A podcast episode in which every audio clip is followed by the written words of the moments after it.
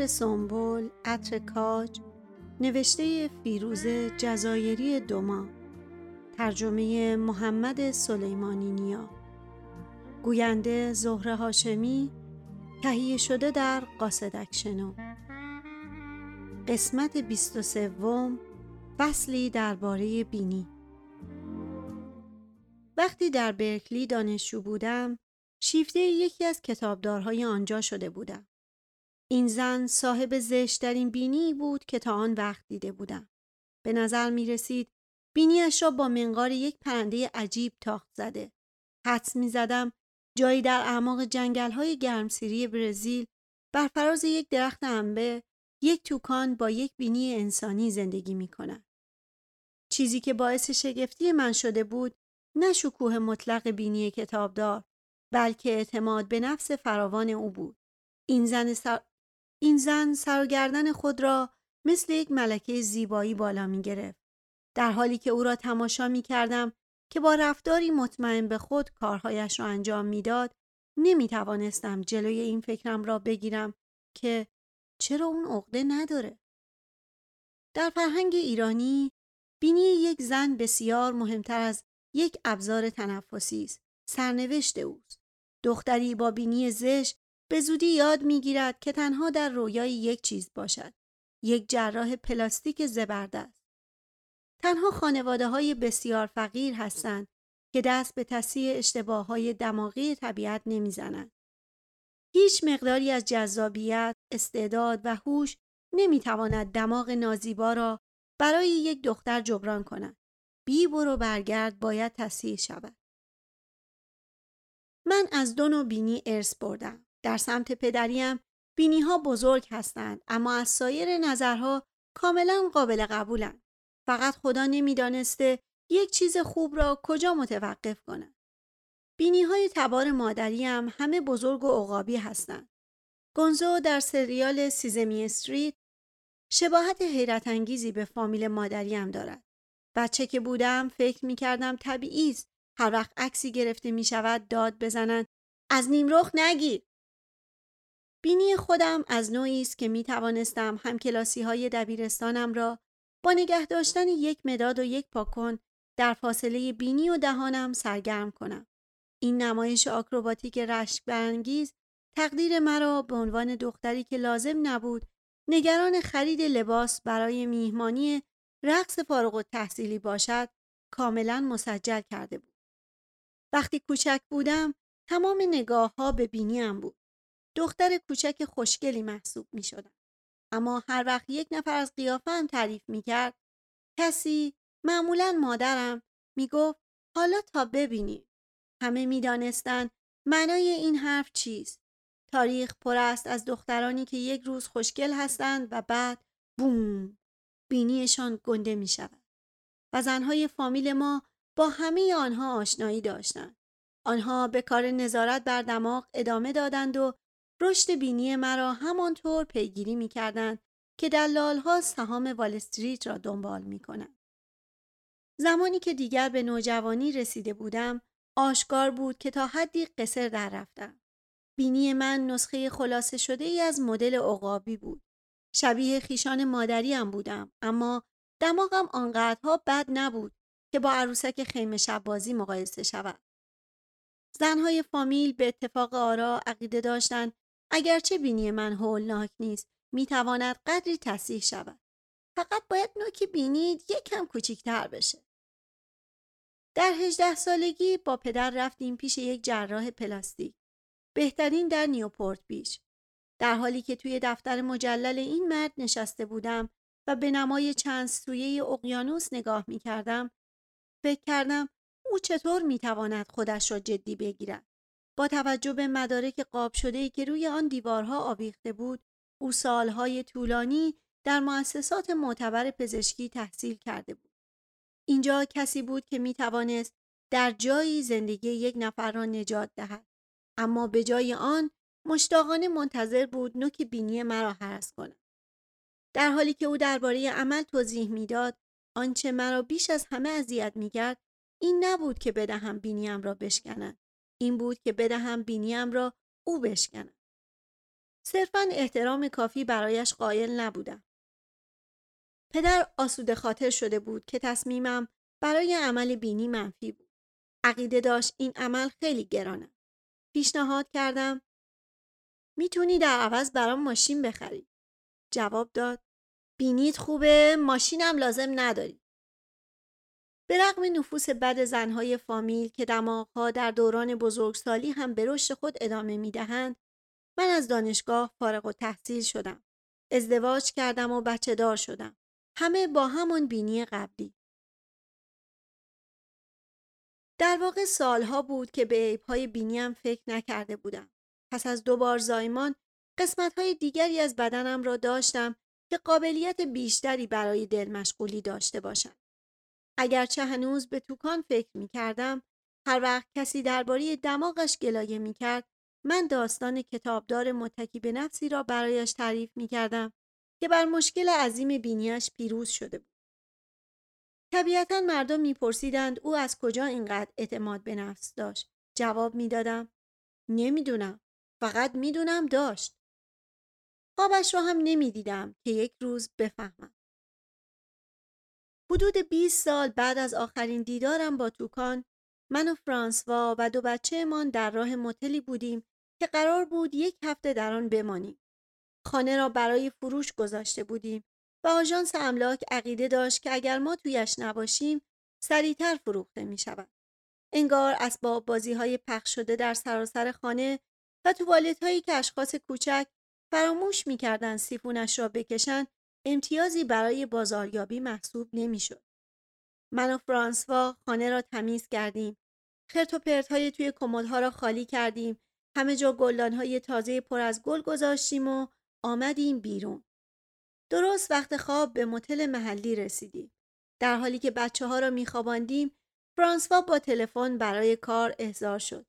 به محض اینکه او رفت هر مطلبی که تا آن موقع درباره جرایم رخ داده توی اتاق متل ها خوانده بودم به سرم هجوم آورد. مطمئن شده بودم که در لحظه ای که به خواب می‌روم یک کارمند اخراجی خشمگین که شاه کلید را نگه داشته بود باز میگردد تا انتقام خودش را بگیرد. باید تا برگشت شوهرم بیدار میماندم. برای اینکه سرم به چیزی گرم شود تلویزیون را روشن کردم. از آنجا که توی خانه تلویزیون نداریم فکر می کردم پیدا کردن یک برنامه سرگرم کننده نسبتا راحت باشد. اگر شده فقط به عنوان یک تجربه تازه. شروع کردم به عوض کردن کانال ها. گزارش مشروع قاتلان زنجیری را رد کردم. سریال های کمدی را مثل برق رد کردم. برنامه های تبلیغاتی فروش آب میوهگیری را رد کردم. آگهی های فروش شامپو را رد کردم. درست وقتی داشتم فکر می کردم خدا رو شک که تلویزیون نداریم این آشقالا را نگاه کنیم ناگهان او بر صفحه تلویزیون ظاهر شد. توکان بود. به جز چند تار موی خاکستری بیشتر هیچ فرقی نکرده بود. فکر کردم لابد برنامه است درباره روش ردبندی دهدهی دیویی یا اهداهای جدید به کتابخانه دانشگاه برکلی. اما یک دفعه دوربین عقب رفت و دیدم توکان لخت مادرزاد است. پدر همیشه گفته بود تحصیلات دانشگاهی فرصتهای بیپایانی در اختیارم می‌گذارد. هیچ نمی‌دانستم یکی از این فرصتها دیدن کتابدارها در حالت برهنه خواهد بود. هم کنجکاو شده بودم و هم چندشم شده بود. نگاه کردم تا مطمئن شوم بچه ها خوابیدن. آنها هنوز در سنی بودند که با اشتیاق جزئیات زندگیمان را برای غریبه ها تعریف کنند. احتمالا گفتن مامان زنای لخت تو تلویزیون نگاه می‌کنه. ورودشان را به مهد کودک های خوب آسان نمی‌کرد. امیدوار بودم فرانسوا نیز به خانه بر نگردد و فکر کند تا آن زمان راز بزرگی را از او پنهان کردم. لم دادم و مصاحبه را تماشا کردم. حتی بیدارتر از قبل. توکان برهنه بیش از هر کارمند اخراجی خشمگین تبر به دستی مرا شوکه کرده بود. بنابر مصاحبه توکان عضو یک جمعیت لختی ها در کالیفرنیای شمالی بود. این گزارش مفصل نه فقط تجربه او را به عنوان یک لختی بیان می کرد بلکه تجربه لختی های دیگر را هم در بر داشت. توکان شهر داد که چطور توانسته خود را همان گونه که هست بپذیرد. او به دماغش اصلا اشاره ای نکرد. اما آن چیزی نبود که من راجع بهش فکر می کردم. گفت در تمام عمرش با عدم اعتماد به نفس دست و پنجه نرم کرده بود تا اینکه با لختی ها آشنا شده بود. انگار لباس ها و اعتماد به نفس ضعیفش را یک جا کنده بود. مفهومی که می توانست واقعا به دنیای جراحی پلاستیک صدمه بزند. با خودم فکر می کردم چقدر عجیب است که این همه درباره اعتماد به نفس این زن فکر کرده بودم و سوالم در یک برنامه گمنام تلویزیونی نیمه شبی در اتاق یک متل ارزان قیمت پاسخ داده می شود. توکان شرح مزایای برهنگی را ادامه داد. اینکه چطور برهنه بودن ظاهرسازی ها را کنار می‌زند و می‌گذارد دیگران او را همانطور که واقعا هست ببینند. همیشه فکر می کردم صحبت با آدم هاست که شخصیت واقعیشان را نشان می دهد. اما انگار دیدن اعضای شلوول بدنشان می تواند چیزهای بیشتری بگوید. لختی های دیگر هم در اصل همان حرف های توکان را گفتند. اگر از منسجم صحبت کردن او نسبت به دیگران بگذریم او از همهشان نیز خوش تر بود. پیش از این برنامه فکر می کردم تماشای گروهی از افراد برهنه تا حدی سکسی خواهد. اما نه این گروه. من تنها کسی نبودم که به جشن فارغ و تحصیلی نرفته بودم. برنامه با صحنه پایان یافت که لختی ها نشسته بودند دور آتش کمپ و میخندیدند و دوستانه گپ می‌زدند. با مشاهده آن گروه شاد و شنگول خود را غرق قصه یافتم. بی اختیار به آن زنان ایرانی فکر کردم که پول می‌دادند تا دماغشان شکسته شود و تغییر شکل یابد فقط برای اینکه کسی آنها را لایق عشق بداند. با آن دختران کوچکی فکر کردم که جلوی تصویر خودشان توی آینه قوز می کردن. به یاد آوردم که وقتی کلاس چهارم در تهران بودم چقدر بینی جین فوندا را تحسین می کردم و چقدر از بینی خودم بدم می آمد. با فکر کردن به آن همه انرژی تلف شده می‌خواستم فریاد بزنم و به مردان و زنان هموطنم بگویم که یک بینی هر شکلی که داشته باشد فقط بینی است. نمی‌تواند روح انسان را در خود جا بدهد. هرچقدر بینی های ما بزرگ باشد روح ما بسیار بزرگتر است. وقتی شوهرم از سر کار برگشت خیلی تعجب کرد که تا ساعت دو صبح بیدار ماندم. پرسید چی کار می‌کردی؟ تلویزیون نگاه می‌کردم یادآوری کرد اما تو که از تلویزیون بدت میومد گفتم باور کنین روزا برنامه های جالبی هم داره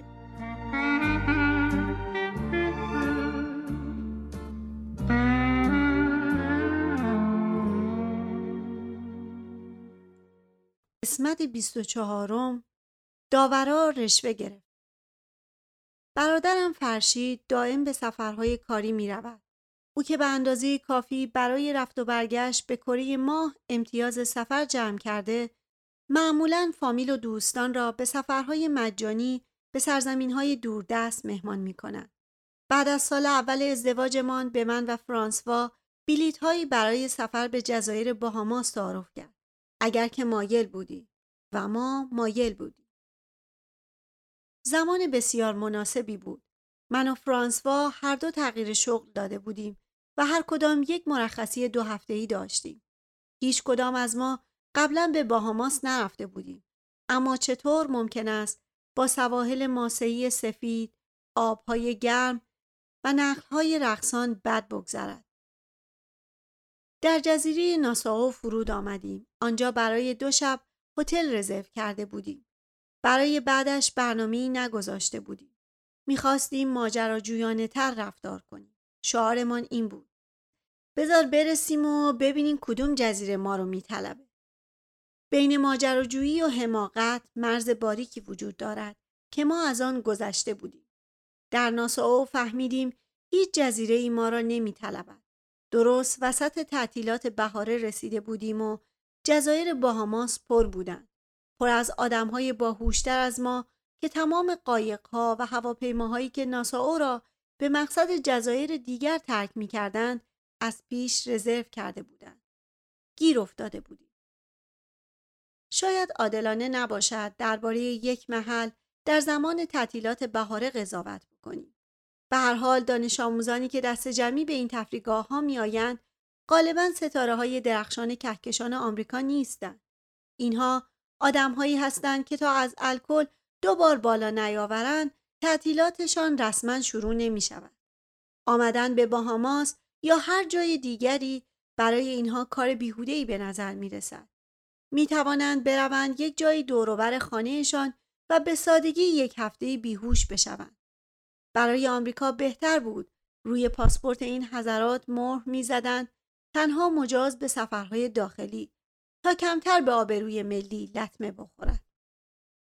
در شب اول به لطف جشن مستانی که توی تمام اتاقهای اطراف و داخل راهروها بر و داخل راهروها برپا بود تا سحر بیدار ماندیم. به مدیریت شکایت کردیم که با پرداخت 180 دلار برای هر شب باید حق داشته باشیم که کمی بخوابیم. گفتند متاسفیم سخت نگیرید. روز بعد معیوسانه سعی کردیم راهی برای ترک ناساو بیابیم. جایی که می توانست الهام بخش دانته شود تا حلقه دهمی به دوزخش بیافزاید. همه اتوبوس ها، هواپیماها و قایق ها پر بودند. تمام شهر را زیر پا گذاشتیم و از افراد محلی پرسیدیم آیا راهی سراغ دارند که بتوانیم به یکی از جزایر برویم؟ محلی ها سرشان را تکان می‌دادند و بعد پیشنهاد می‌کردند ازشان کوک بخریم. منظورشان البته نوشابه گازدار نبود. در پایان روز اول آماده بودم گریه کنم. هیچ نخل رقصانی ندیده بودم مگر مست های رقصان. هیچ موجود دریایی آنجا نبود مگر انبوهی دانش آموز ورم کرده از آبجو که توی ساحل از هوش رفته بودند. آنها از دور شبیه گروهی از فیلهای دریایی بودند در حالی که راهنمای سفر عکس دلفین ها را انداخته بود. به هتل برگشتیم و از نگهبان راهنمایی خواستیم. او پیشنهاد کرد به دفتر پست برویم و درباره قایقهای پستی که از ناسو به جزایر دیگر کالا حمل می کنند سوال کنیم. آنها اگر جا داشته باشند مسافر می‌برند. از او پرسیدیم چرا پلیس هیچ کاری در مورد افرادی که در هر گوشه کوکائین میفروشند انجام نمی‌دهد. او گفت پلیس اغلب دستش با اونا توی یک کاسه است. پلیسای پولدار توی باهاماس کم نداری. کتاب راهنمایی که در آمریکا خریده بودم تمام قایقهای پستی رسمی را فهرست کرده بود. کتاب راهنما در دست به دفتر پست رسیدیم و فهمیدیم در دو هفته آینده تنها یک قایق به نام روز اسپانیایی آنجا را ترک می کند و آن هم صبح روز بعد ساعت هفت حرکت می کرد. فورا توی کتاب راهنما به دنبالش گشتم. اسمی از آن توی فهرست نبود. به فرانسوا گفتم اسمش توی فهرست رسمی نیست. لابد یک قایق حمل مواد مخدره. من نمیام. فرانسوا پرسید فکر می‌کنی چه اتفاقی میافته؟ ما تیتر روزنامه های هفته آینده میشیم. کشف اجساد تکه تکه شده. لوازم عکاسیشون مفقود شده و تکرار کردم من نمیام. مدتی گوشه خیابان ایستادیم و جر و بحث کردیم.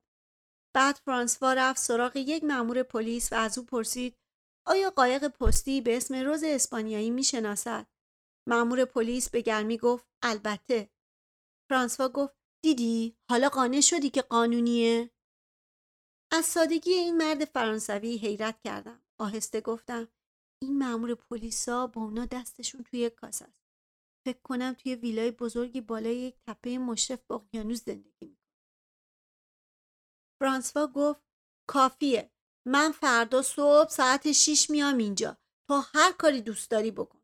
به هر حال من سوار این قایق میشم. گفتم خوبه فردا صبح اول وقت آنجا بودیم و چند خانواده باهامایی را دیدیم که آماده سوار شدن به روز اسپانیایی بودند. کاملا مطمئن به نظر می رسید. فرانسوا پرسید آیا از بدگمانی روز پیش خجالت زده نیستم؟ در حالی که سعی می کردم مثل یک سیاستمدار توی دادگاه رفتار کنم گفتم چیزی یادم نمیاد. سوار شدیم و نشستیم وسط صندوق های گوجه، سیب زمینی، تخم مرغ و قفس های پر از مرغ و خروس. سفر با قایق مستقیما از یک ویژه برنامه ژاک کوستو بیرون آمده بود. از کنار جزایر کوچکی با سواحل سفید و نخلهای رقصان گذشتیم. آب که سرشار بود از ماهی از فیروزهی به یشمی و به کوبالتی تغییر رنگ می‌داد. بر فراز سرمان آسمان بی آبی با شکوه دیگری عرضه می کرد. این همان بهامایی بود که در رویایش بودیم. چهار ساعت بعد به جزیره اسپانیش ولز رسیدیم. کتاب راهنما فقط اشاره کرده بود که این جزیره کوچک که ساکنانش سیاد لابستر هستند نامش را از ملاحان اسپانیایی گرفته که قبلا برای تهیه آب تازه به ساحل آن می آمدن. از اولین کسی که در بارانداز دیدیم پرسیدیم ببخشید ممکنه به ما بگید کجا می‌تونیم تاکسی بگیریم؟ با سرخوشی گفتیم می‌خوایم هتل بریم. گفت شما را میرسانم. چمدان را توی صندوق عقب گذاشتیم و کمربندهامان را بستیم. سی ثانیه بعد اعلام کرد همینجاست. پول نگرفت اما گفت بعدا به رستورانش برویم. جایی که بهترین لاک پشت سرخ کرده در جزایر را سرو می‌کرد. چشمان فرانسوا برق زد. فکر کردم تهوع است من روی هر حیوانی که در افسانه های ازوب نقش مهمی داشته باشد خط می‌کشم. مسئول پذیرش پرسید برای چه مدتی قصد اقامت داریم؟ گفتیم حدود ده شب. دفتر بزرگش را باز کرد و انگشت اشارش را در امتداد هر صفحه حرکت داد. حتی یک کلمه حرف نمی‌زد. به ما نگاه نمی‌کرد. تنها صفحات را به آرامی ورق می‌زد.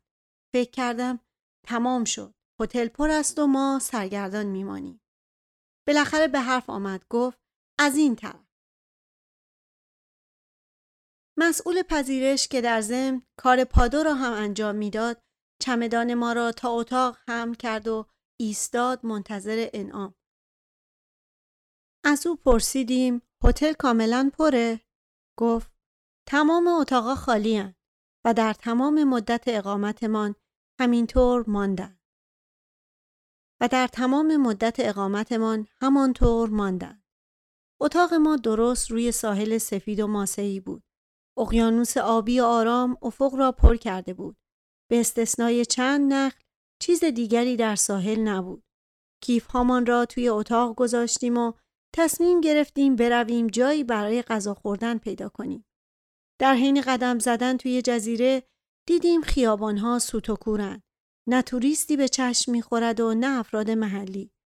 فضای آنجا من را یاد کتابی انداخت که در اوایل دبیرستان خوانده بودم. داستانی درباره یک پسر که تنها بازمانده انفجار اتمی بود و باید با تکیه بر عقلش زنده میماند. چیز دیگری از کتاب به یاد نمی آوردم. اما می‌دانستم من اگر قرار باشد برای بقا در اینجا به عقلم متکی باشم سرنوشتم از لاک پشت ها خیلی بدتر می شود. برگشتیم به هتل اما مسئول پذیرش آنجا نبود به دلیل اینکه حالا پیش خدمت رستوران هتل شده بود. بعد از چند دقیقه سر یک میز نشانده شدیم و منوی غذا با عکس های لابستر به ما ارائه شد. فرانسوا گفت من از این می‌خوام. مسئول پذیرش پادو یا همان پیش خدمت گفت متاسفم الان فصل لابستر نیست. سوپ حلزون و ساندویچ سفارش دادیم. پذیراییشان خوب بود اما باز هم تنها مشتریان رستوران بودیم. البته غذا به طرز باور نکردنی گران بود. بعدا فهمیدیم دلیلش این است که همه چیز با قایق به اسپانیش ولز آورده می شود. در حالی که نهار می خوردیم صاحب هتل که یک مرد انگلیسی بود برای خوش آمدگویی سر میز ما آمد. از دیدن ما ذوق کرده بود. به خصوص وقتی فهمید ده روز میمانیم. بعد اطلاعاتی درباره جزیره به ما داد. اینکه ساکنان اسپانیش ولز برخلاف سایر باهامایی ها همه سفید پوست هستند و اینکه شش ماه در سال کار می کنند و لابستر سید می کنند و دست کم 100 هزار دلار در سال درآمد دارند. این نکته تعدد آنتنهای ماهواره‌ای که در مسیر پیاده روی دیده بودیم را توجیه می کرد. از صاحب هتل پرسیدیم قبل از اینکه به اسپانیش ولز بیاید چه کار می‌کرده گفت خب در جایی کار کردم که شما هیچ وقت اسمشو نشنیدید این همان چیزی است که هر وقت کسی از من می‌پرسد کجا به دنیا آمدم می‌گویم. پرسیدم کجا؟ گفت آبادان ایران. جلوی خودم را گرفتم تا یک اجرای آواز از عجب دنیای کوچکی انجام ندهم. معلوم شد نه تنها این مرد در آبادان زندگی می کرده بلکه با پدر در یک اداره کار می کرده شرکت نفت. او محله قدیمی ما باشگاه محلی و فروشگاه الفی جایی که لوازم چایخوری را از آنجا می خریدم را می شناخت. بعد از نهار رفتیم توی ساحل قدم بزنیم. ساحل پر بود از صدفهای درشت و سنگین حلزون. به فرانسوا گفتم فهمیدم از این سفر چی همرام ببرم. گفت خوبه ولی خودت جمعشون کن. خودت هم بیارشون. هیچ توریست دیگری توی جزیره ندیدیم. فرانسوا روزها را صرف خواندن داستانهای جنایی می کرد و من نقشه می کشیدم کلکسیون در حال گسترش صدفها را چجوری همراه ببرم. در فواصل استراحت بین هیچ کاری نکردنها به پیاده روی های طولانی می رفتیم و به کشف دیدنی های غیرعادی می پرداختیم. از جمله یک هواپیمای حمل مواد مخدر که سالها پیش در مسیرش از کلمبیا سقوط کرده بود. به علت ناآشنایی با های تجارت کوکائین دفعه اول که آن را دیدیم نفهمیدیم که مخصوص حمل مواد مخدر بوده. عصر همان روز تاریخچه منحصر به فرد آن توسط مسئول پذیرش، پادو، پیشخدمت و تاریخدان هتل برایمان تعریف شد. بعدا برگشتیم و جلوی محفظه توخالی آن جایی که قبلا کیسه های کوکائین انبار می‌شد عکس گرفتیم. این مثالی کلاسیک بود از اینکه دفترچه های راهنمایی سفر جالبترین نکته ها را ناگفته می‌گذارند. همچنین در طول پیاده روی ها رستوران پیندر، نانوایی پیندر و پمپ بنزین پیندر را پیدا کردیم. وقتی به هتل برگشتیم از صاحب هتل پرسیدیم چرا اسم همه مغازه ها پیندر است. او راهنمای تلفن جزیره را نشان داد. تقریبا همه افراد توی راهنما در هر 20 صفحه پیندر نام داشتند. از قرار معلوم ابتدا دو خانواده ساکن جزیره شده بودند. خانواده پیندر و خانواده پیندر. او اضافه کرد و آنها وصلت کردند و پیندرهای بیشتری به دنیا آمدند. در نیمه های اقامت یک بار که داشتیم غذای وحشتناک گران آنجا را میخوردیم صاحب هتل به میز ما نزدیک شد نشست و پرسید آیا کاملا خوش گذشته؟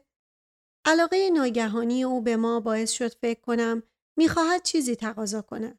مرا به یاد زمانی انداخت که شش ساله بودم و فرشید به من می‌گفت چه خواهر خوبی هستم و بعد می‌خواست کیتکتم را با او نصف کنم و طبیعتا مرد انگلیسی پرسید آیا می توانیم لطفی به مردم اسپانیش ولز بکنیم؟ فکر کردم وای قاچاق مواد مخدر. او ادامه داد هر سال دختران اسپانیش ولز در یک مسابقه زیبایی رقابت می کنند. این مهمترین اتفاق سال است و هر دختری آرزو دارد برنده این عنوان بشود و به مسابقه میس باهاماس راه یابد. مشکل اینجاست که هیچ وقت نمی توانیم داورانی پیدا کنیم که با شرکت کنندگان نسبت فامیلی نداشته باشند. چون همانطور که توجه کرده اید اینجا جزیره کوچکی است. ما فکر کردیم شاید شما دو نفر افتخار بدهید و جزء داوران مسابقه امسال باشید. من از مسابقات زیبایی متنفرم. شاید به این واقعیت برگردد که یکی از آن دخترانی بودم که از ابتدا یاد می‌گیرند برای باز کردن درها به مغزشان متکی باشند. سالها طول کشیده بود تا بتوانم بر انتظارات فرهنگی ایرانی در خصوص زیبایی غلبه کنم و سالهای بیشتری تا از تاثیر گذراندن دوره نوجوانیم در نیوپورت بیچ رها شوم. جایی که استاندارد زیبایی با ورزش های سخت، بطری های پروکسید هیدروژن و سیلیکون سر و کار دارد. به هیچ عنوان نمی‌خواستم پایم را در گنداب مسابقات زیبایی فرو کنم. مرد انگلیسی که انگار فکرم را خوانده بود ادامه داد البته مسابقه فقط مربوط به زیبایی نیست یه رقابت استعداد سنجی و یه قسمت پرسش و پاسخ هم داره لطفا روش فکر کنید وگرنه داورای کافی نداریم. انتخاب چندانی نداشتیم. گفتیم باشه این کار رو انجام میدیم. او فریاد کشید عالیه. صبح بعد هنگامی که مسئول پذیرش، پادو، پیشخدمت، تاریخدان یا همان خدمتکار برای تمیز کردن اتاق آمد با اشتیاقی غیرمعمول با ما احوال پرسی کرد. شنیدم امسال شما داور مسابقه ای. من سه بار شرکت کردم. گفتم من فکر می‌کردم فقط یک بار میشه توی هر مسابقه زیبایی شرکت کرد. ما دخترای زیادی تو جزیره نداریم. بنابراین می‌تونی چند بار بخت تو امتحان کنی. بعد از ظهر روز بعد صدها نفر ساکنان جزیره در ساحلی ایستاده بودند و آمدن قایق موتوری کوچکی را تماشا می‌کردند. از وقتی آمده بودیم این همه آدم ندیده بودم. قایق نزدیک شد. زنی را دیدم که کلاه بنفش با پرهای بزرگ بنفش بر سر داشت و برای همه دست تکان می‌داد. فریاد جماعت به هوا رفت. در حالی که با احتیاط از قایق بیرون می آمد به ما گفتند او یکی از میس باهاماس های قبلی است که برای داوری مسابقه آمده.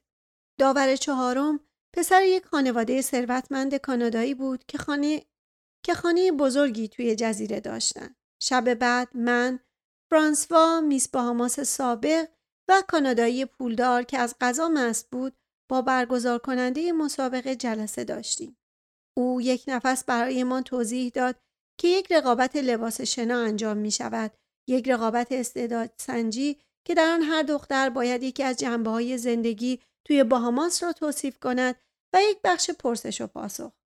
آن زن خیلی هیجان زده بود و معلوم بود این مسابقه بیش از یک سرگرمی است. از ما می‌خواستند آینده این دختران جوان را تعیین کنیم.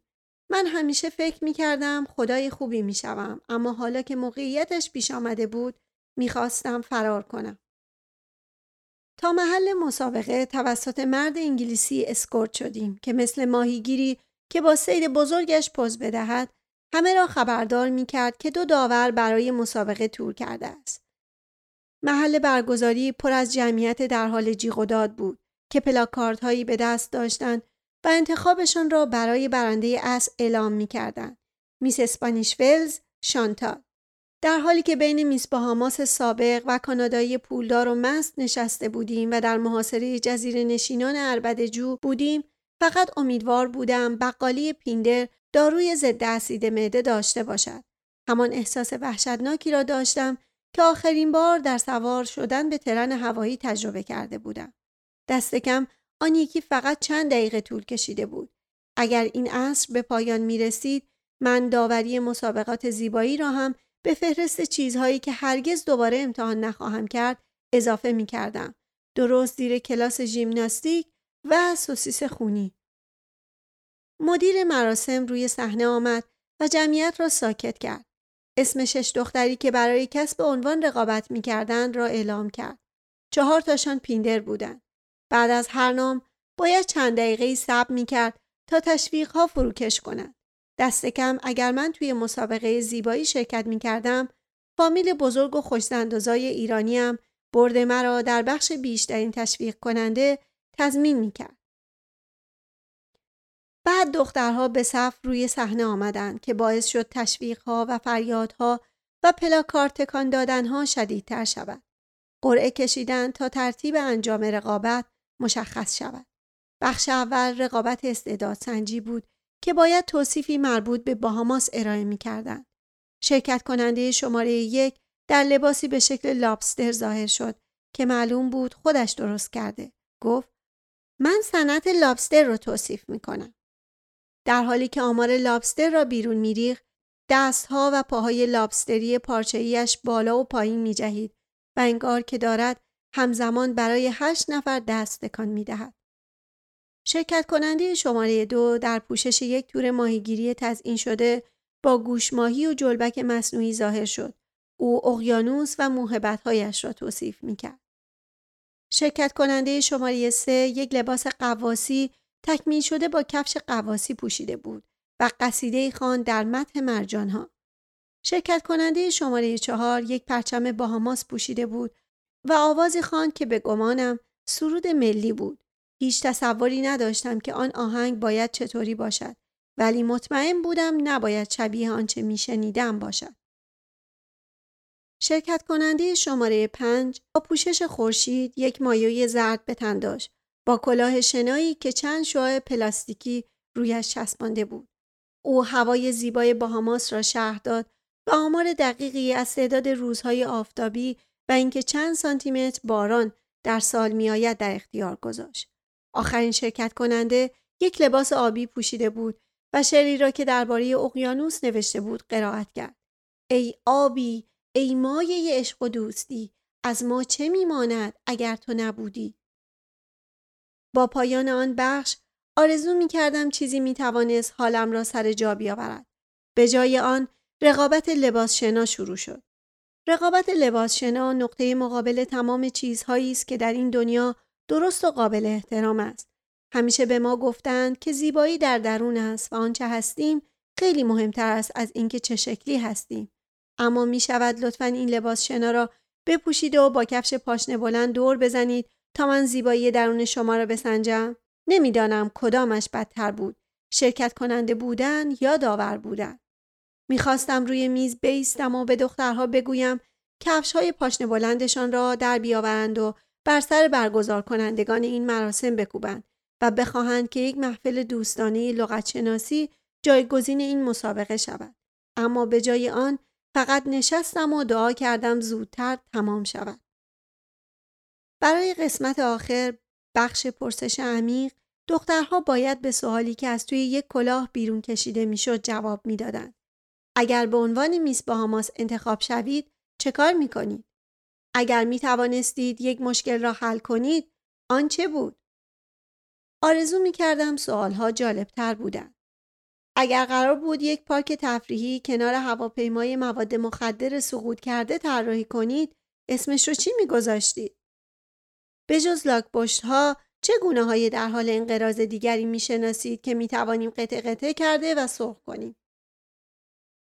سرانجام داوران توی اتاق کوچکی گرد آمدند تا درباره شرکت کنندگان بحث کنند. میس باهاماس سابق زنی باهوش و فوقالعاده و تنها شخصی در دنیا بود که می توانست یک کلاه با پرهای بزرگ بنفش بپوشد و هنوز خوب به نظر برسد. گفت باید کسی را انتخاب کنیم که منسجم صحبت کند چون عقیده داشت که این بخش مهمی از مسابقه است. من و فرانسوا هم موافق بودیم. کانادایی حرفی برای گفتن نداشت. ظاهرا از وقایع دو ساعت گذشته چیزی به یاد نمی آورد. باقی ما تصمیم گرفتیم که رقابت استعداد سنجی برنده مشخصی نداشته است. کانادایی به تصدیق سر تکان داد. تصمیم گرفتیم رقابت لباس شنا را نادیده بگیریم و آن را نامربوط دانستیم. کانادایی به تصدیق سر تکان داد. بعد توافق کردیم که تنها یکی از شرکت کنندگان منسجم سخن گفته و او باید برنده شود. کانادایی دیگر سر تکان نداد چون خوابش برده بود. بیدارش کردیم و به محل برگزاری بازگشتیم و بار دیگر با دست زدن و هلهله و تکان دادن پلاکاردها مورد استقبال قرار گرفتیم. همان وقت و همانجا تمام تمایلم به اینکه خواننده مشهوری بشوم را کنار گذاشتم. سر و صدا بیش از حد تحملم بود. دختری که انتخاب کرده بودیم بی تردید نفر بازنده گروه محسوب می شد. او خیلی چاق بود.